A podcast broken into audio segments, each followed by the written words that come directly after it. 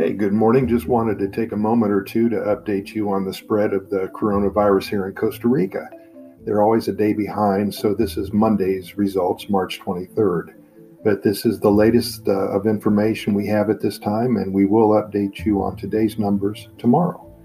Costa Rica has confirmed 158 cases of the coronavirus, the Costa Rica health minister said on Monday afternoon. The figure marks a 24 person increase over the same time on Sunday. Seven people are currently hospitalized with the virus, and three are in intensive care. And at the same time, President Carlos Alvarado announced the following four measures in order to help slow the spread of the coronavirus throughout Costa Rica. Number one, all beaches throughout Costa Rica have been ordered to close to the public. Previously, some municipalities had chosen to close their beaches, but this was not a countrywide measure until Monday afternoon. Number two, religious centers throughout the country have been obligated to close.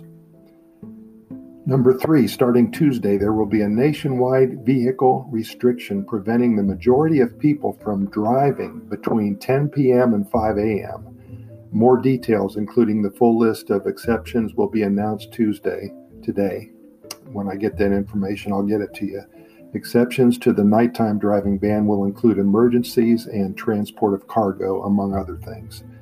And uh, finally, number four, starting Tuesday, today, all foreigners residing in Costa Rica or with regular migratory status in the country who leave this country will automatically lose their immigration status. This applies to foreign residents, temporary or permanent, of all nationalities and has no specified end date. So, from now until further notice, people who have immigration status in this country, again, whether it be resident, refugee, asylum seeker, or another special case, if they leave the country, they will have that specific condition eliminated. And what they intend to do here is prevent people from leaving the country.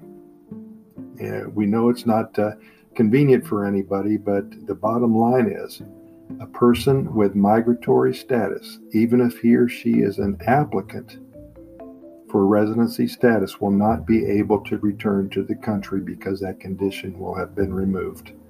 So if you are a resident of Costa Rica, you can leave Costa Rica, but when you come back, you will not be a resident anymore. Boom. Pretty serious stuff. They're taking this serious. It's a very, very uh, conditional step, and it shows that Costa Rica indeed means business when dealing with this virus within the country.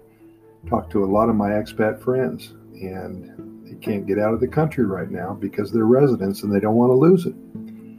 So, very inconvenient for a lot of people. Again, thank you very much for listening, and we will update this tomorrow for today's records. Thank you so much.